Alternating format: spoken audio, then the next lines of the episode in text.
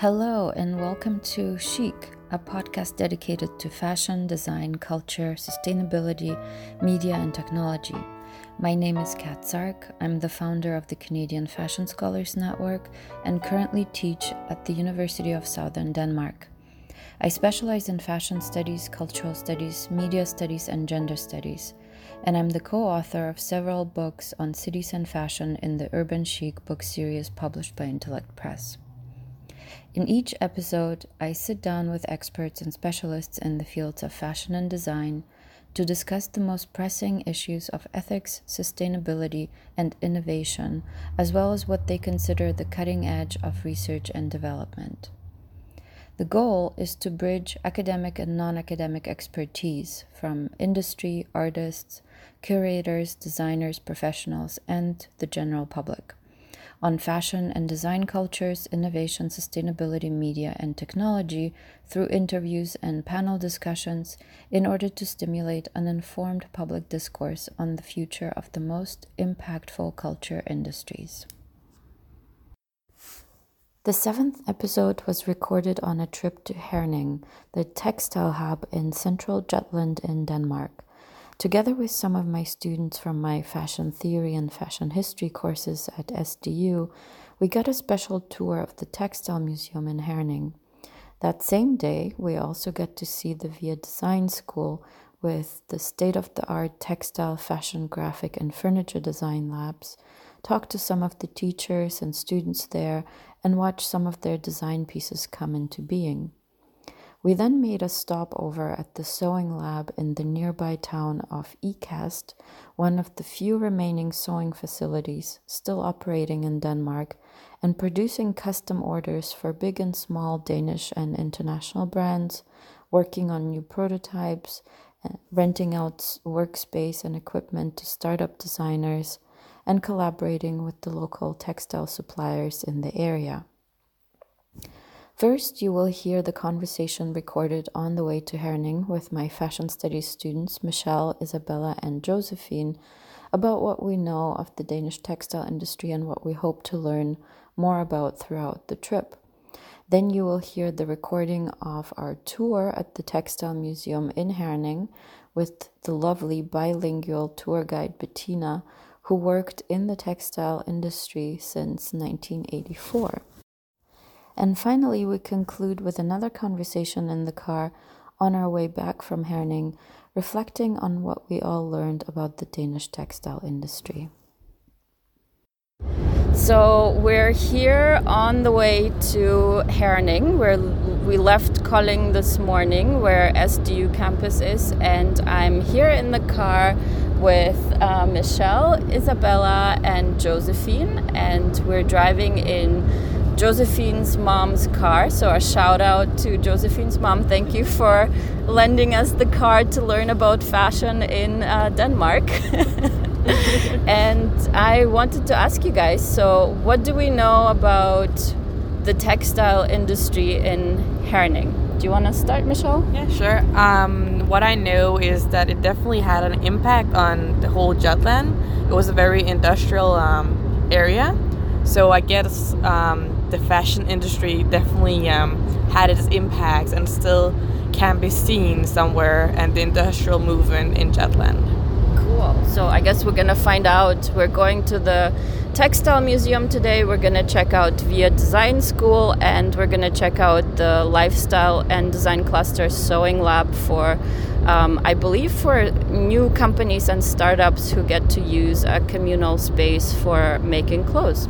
So, Isabella, what do you think um, we're gonna find out today at any of those places?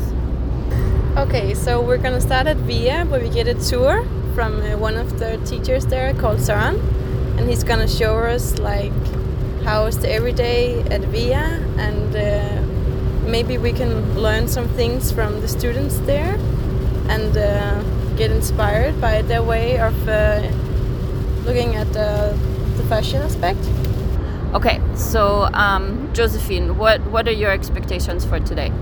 What the Danish uh, idea of the area is is that um, it still is a mecca from education or in educating people in the fashion industry, but more on a hands-on field. So it's not as um, theoretical. It's more how you construct, and it's more about how the produ- production works and how they could change production more than uh, branding industry and so on. Uh, and they are one of the um, leading areas in educating people in furs. So both in uh, like um, leather, skin, and in fur sewing. They are one of the only places in Denmark where you can actually get educated in in Herning. Um, so that is what I know, and I know they have uh, classes where you can get to understand the chemical uh, aspect of changing and DIYing your clothing, and that is what I'm looking forward to to ask and, and get a little bit more um, enlightened in this area and topic. Yeah. Great, thank you guys. So, from what I've read and what I know about the Danish fashion industry, um, Jutland used to be the hub or the center for producing not just textiles but manufacturing clothing for all of Denmark and then exporting it. And of course, that was outsourced and kind of put the industry to sleep a little bit. Um, once globalization started taking jobs away as everywhere else in the world. But um, we're going to find out today what has replaced it or what kind of new creative um, things are being produced here and what the history is like. So we'll hopefully get a nice overview throughout the day of what this area used to mean for the Danish fashion industry and then what it means today. Uh, my name is Bettina. I'm an engineer originally, originally and a textile uh, technician. And I've been in the industry for about 25 years. Now I've ended up in a museum. the building we are in is a textile factory that dates back to 1876. It started out as a spinning mill, wool spinning, and it ended up being a yeah, what would the English term be? En klædefabrik. A fabric factory.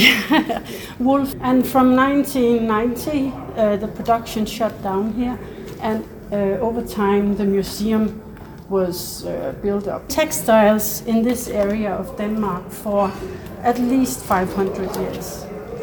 The first registrations of sheep and wool and hand knitting and the like is about 500 years old.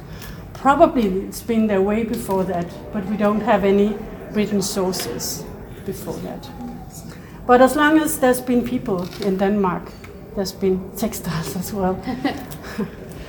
um, this exhibition deals with the last about 70, 80 years.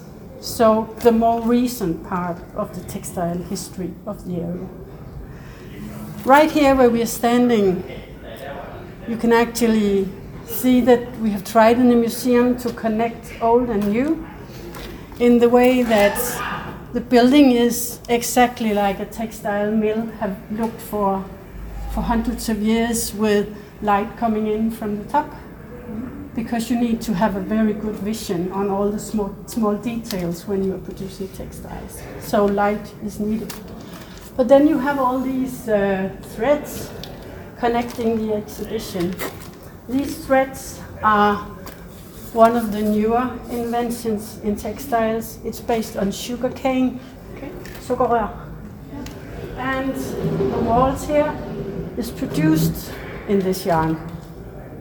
If you feel the yarn, you'll feel that it has sort of a, a plastic feeling. It's not really suitable for clothes but it's very good for wallpaper like this. You can scratch it, so it's used in airports and hotels and places like that, where you need something that is really uh, durable and stable and so on.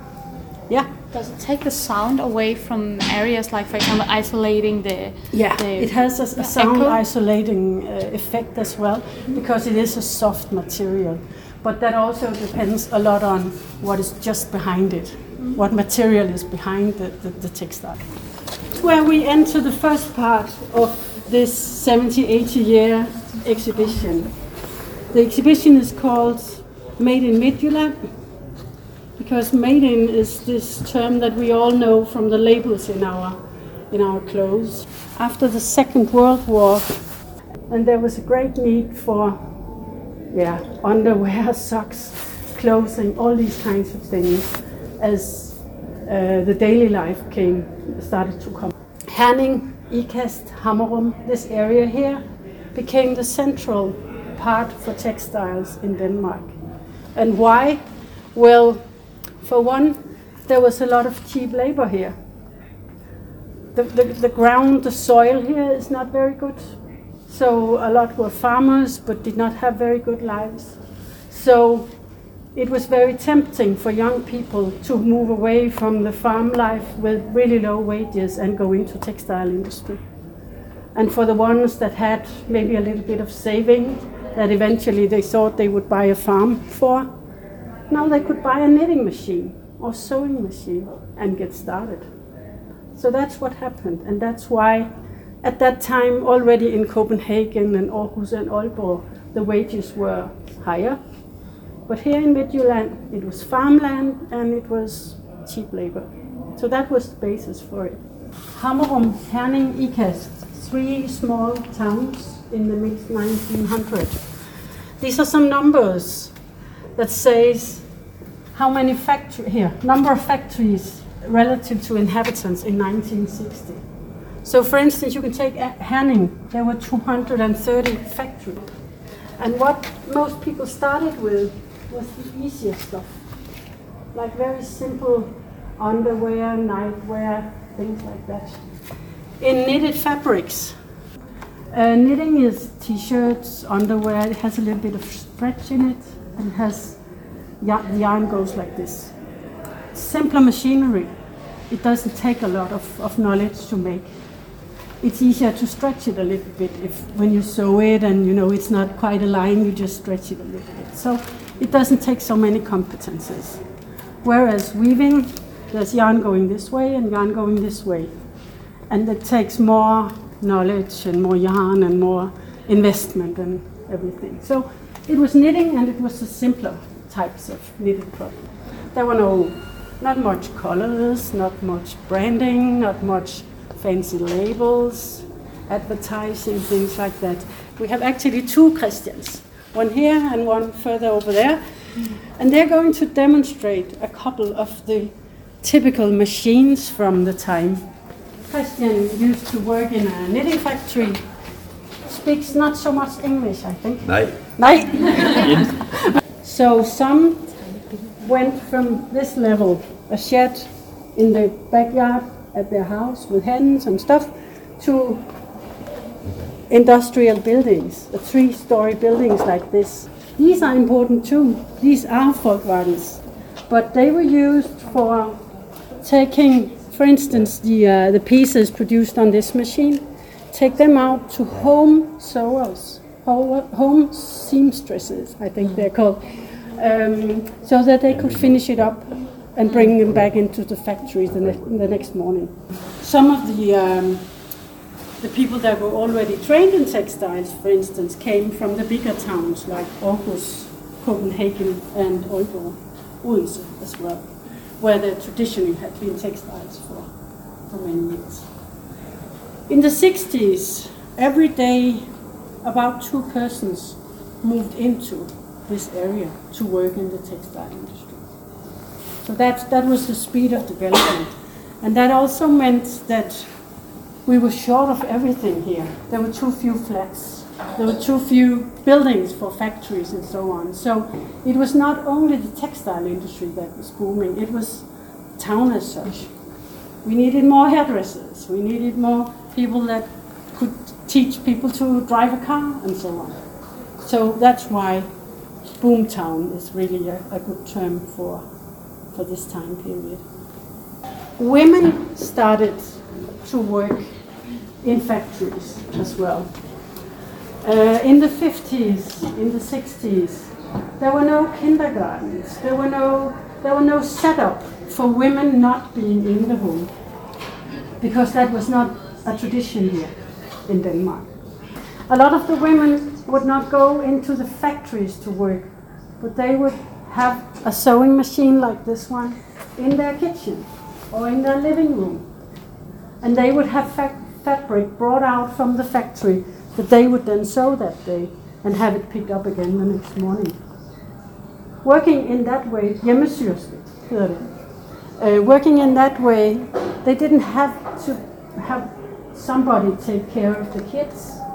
They could still cook. They could do all the things that women had traditionally always done. But what often happened was that they would be so busy during the day, looking after the kids, cooking, shopping, whatever a, a home in, in a home working mom does, that they were so in the evenings. So it was it became quite a stressful life actually. Because they were still full time mom and housekeeper and everything, but also had a job. And it was quite lonely. Maybe they would, you know, meet up with the woman next door for coffee, five minutes during the day somewhere, but they didn't have the, uh, the social part that we nowadays see as an important part of, of having a job or going to school or whatever. They were quite, quite lonely like that. Starting from scratch with all these small factories and starting in the rooms that were available and starting with people that have never been in textiles before but had, for instance, been farmers. The thing was that the production was really, really slow. In the uh, mid 40s, a Danish factory would produce one t shirt when an American factory that had not been hidden by the wall and had a longer textile tradition, they would need three or four. So everything was just really slow. In 1947, the Marshall Plan was uh, made by the US, and the Marshall Plan was intending to help Europe get back on track. It was also developed to um, to avoid communism from entering more into Europe. So it was an American initiative. And one of the things that the Marshall Plan did was to allow um, people that started factories to get cheap loans to buy machinery. But in its days, this was a textile factory. This, they made shirts for men, Angli it's called. And the, the principle was that the goods would come in, I forgot now which end, but let's say the goods came in in this end, and then they were cut and sewn and checked and packed and ready to leave at this end. So it was sort of a flow factory. Yeah, so everything was just moving in one direction, that, and that was from, from American uh, inspiration. But what happened in the mid late 80s was that the Berlin Wall came down in 1989 and Eastern Europe opened up. That meant that cheap labor competition came in from an area quite, close to us. We're not very far from Poland here and from Lithuania and so on. So cheap labor started to compete with textile production in Denmark. In 1990, a Danish hour of sewing cost around 80 kroner. In, in Lithuania, one hour cost at that time less than one kroner. So that was a terrible competition. Um, so a lot of factories saw that too late and their market went down and they had to close and so on. You, you probably know the story. I was developed, I was uh, educated in the textile industry in, in 84. And 1984 was the year where the textile industry educated and had most young people at all. It, it went up like this to 84 and then it went down like this from 84 and, and onwards. So my timing was really bad. I've never experienced things going in this direction. I've only experienced the industry struggling, I have to say. But the struggling also meant that we had to find new ways. The, the people owning the factories that wanted to stay in business, they had to find new ways. They couldn't compete on just white cotton underwear with that price difference in, in labor. So the exhibition we're moving into now show examples of so what did they do? Some focused on branding, developed a brand and an image and could take good prices because of that. Some focused on being good at producing. Not in Denmark as so much because that was hopeless. but to move elsewhere and be good at running production and quality and logistics and, and sell to others that were good at branding. Others developed special products that nobody else could make, like Ege Tæpper, that make these carpets for really high quality with labels, no, not labels, um, logos and stuff on them. So this part of the exhibition has to do with this whole moving out of the text, moving out in the world, but also how to develop new strategies.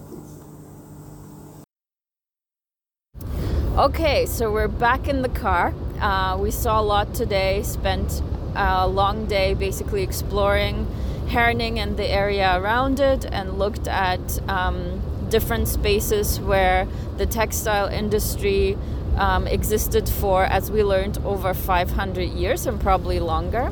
So um, I asked the girls to summarize what we saw today. So here's Michelle again. Yeah.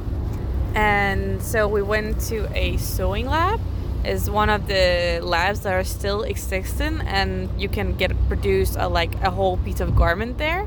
And we saw like every um, production from where they design it, and the cutting boards, the different machines um, and also different kind of fabrics. And here like smaller startup brands can come in and either order prototypes or like um, order like a smaller collection if they want to start up. Um, and they can also get help to um, create patterns and designs if they need help with that. And then can rent um, a table and space for around 1000 a month. It was actually not that expensive. Uh, yeah, and that's kroners, Danish kroners, a month. And they also had a showroom if they needed like a private space for clients. Uh, there was uh, this uh, bridesmaids uh, designer who actually uh, rented the showroom so she could like show off the dresses.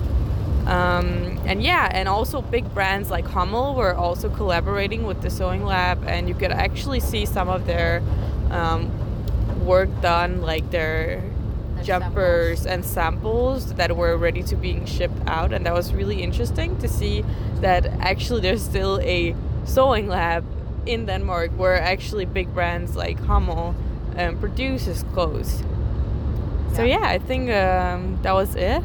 Well, the fact that you can still produce a whole garment in Denmark, that was really impressive, and that there's still different brands who actually um, commission and and hire the people who work at the at the sewing lab to mm. make either prototypes or smaller collections and yeah, um, experiment with uh, new sustainable fabrics and things like that. So that was really yeah, cool to see. And actually, side note, we also stayed, uh, saw the Danish brand Lyole, who uh, based in Aarhus. Based in Aarhus, yeah uh, we actually saw some of the product samples that were uh, ready to be shipped out, and they were actually made of sustainable fabrics like uh, linen that's made, uh, made out of wood.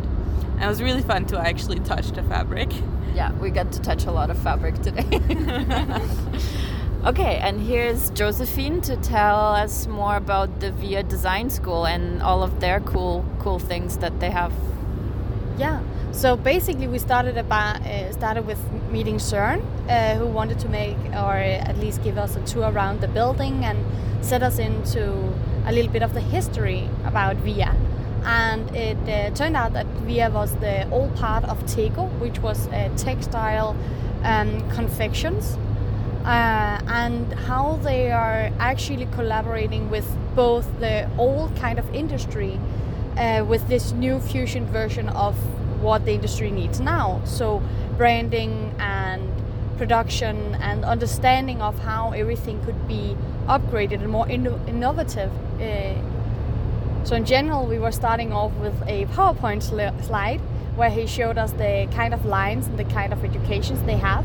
They had a two and a half year of uh, base study, and then you could later on apply for I think one one or one and a half year of this um, top part to to get even more specialized in your field as a, a designer with either furnitures or with of course fabrics.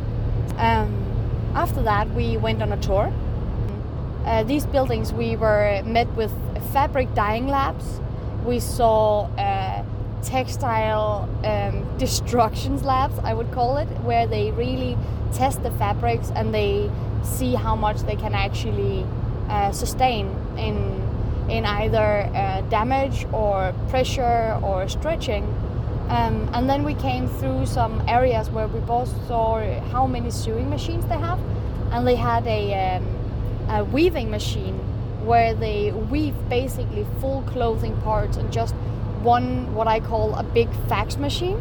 So it was like a big printer uh, where you just put in the program and put on the thread, and then it like printed out your, your done piece of weaved garment.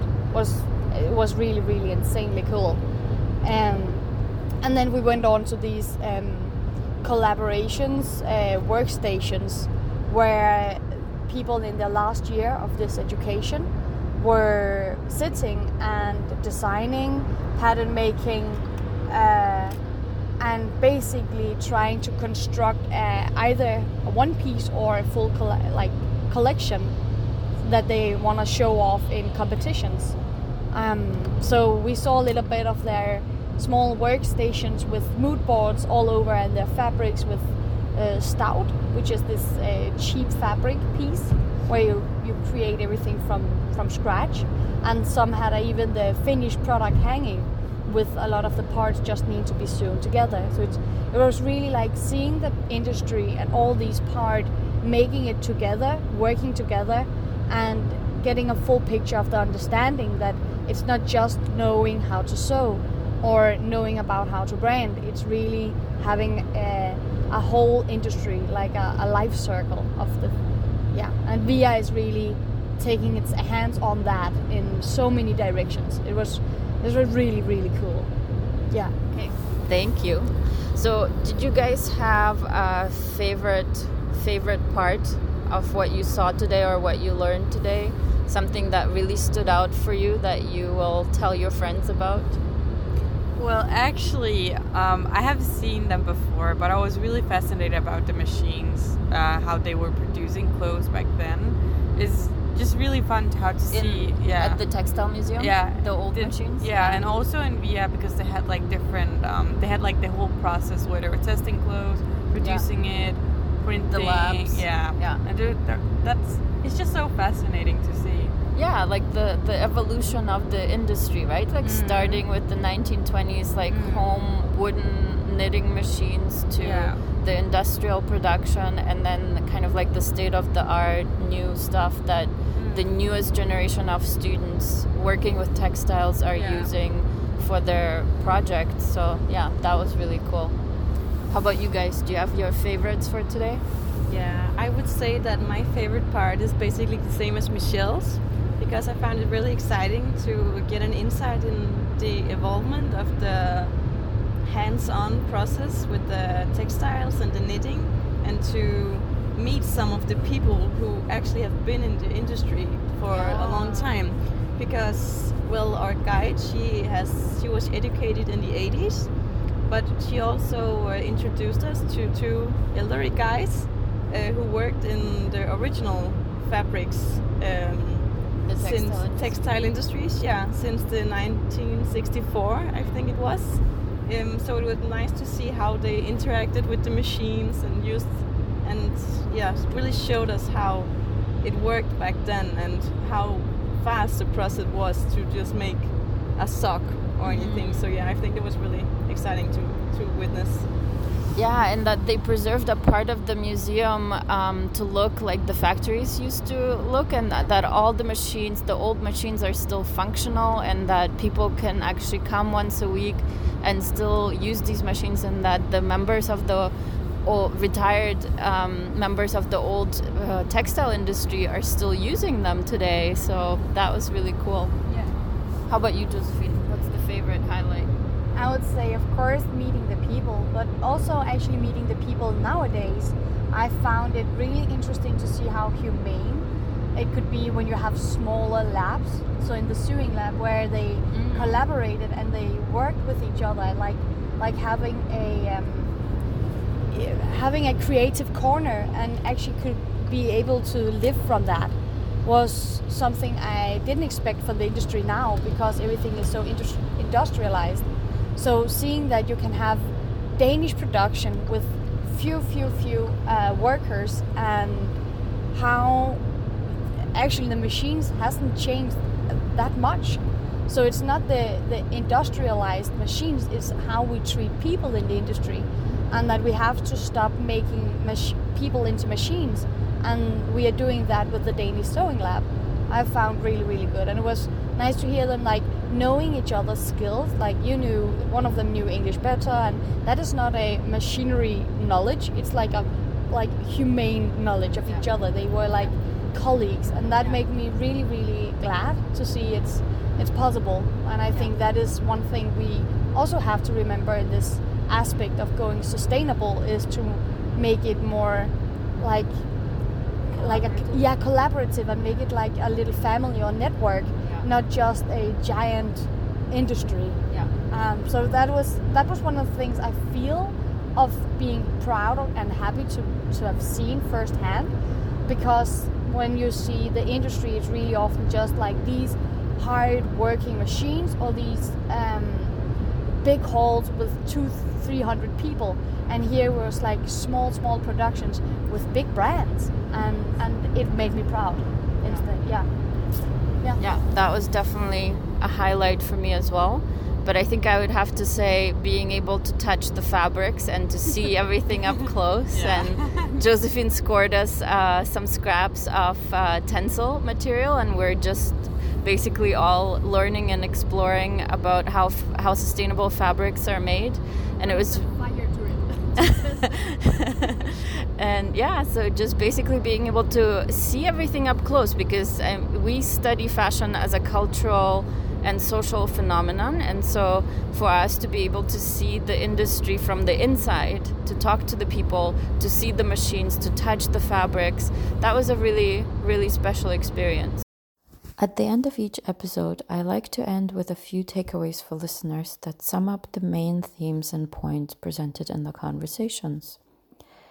As it turns out, the fall of the Berlin Wall in 1989 was not as happy for the textile workers and factories in Denmark as it was for other parts of Europe and the world.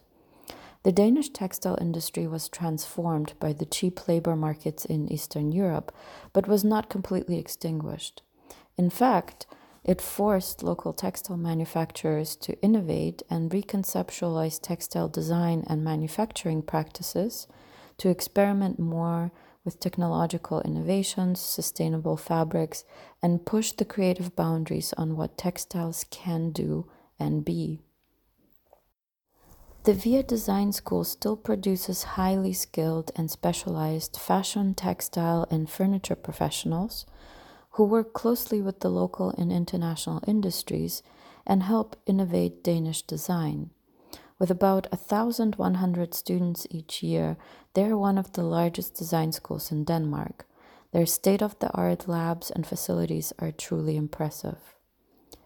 The Sewing Lab in IKAST is a very impressive local creative space that integrated a small scale traditional sewing factory into a creative design concept with shared working space for young designers and startup brands who can rent the space and equipment and produce small scale collections in the very heart of the Danish textile industry, carrying on a 500 year tradition. So, while the traditional local textile manufacturing in Denmark may have been on the decline since the mid 1980s, the innovative, creative, and entrepreneurial spirit of the Danish textile and design industry is thriving and generating new energy and new creativity. That's it for the seventh episode of Chic Podcast. I'd like to thank my road trip buddies, Josephine, Isa, and Michelle. A big thank you to Søren for giving us a tour of VIA University College. A big thank you to Bettina Simonsen, the director and CEO of Lifestyle and Design Cluster, and Lisa and her colleagues at the IKAST Sewing Lab. Another big thank you to Maya and Bettina at the Textile Museum in Herning for making the museum tour possible and for allowing me to record parts of the tour for educational purposes. And finally, a big thank you to the SDU Design and Communications Department and the study board for providing the support for students to experience the local textile industry firsthand. The music you hear is the second half of Chopin's Prelude in A major, performed by my very talented friend Matteo Tanzi. Thank you for listening. Please share the link to this episode on your social media channels. You can find me on Instagram under Canadian Fashion Scholars. And until next time.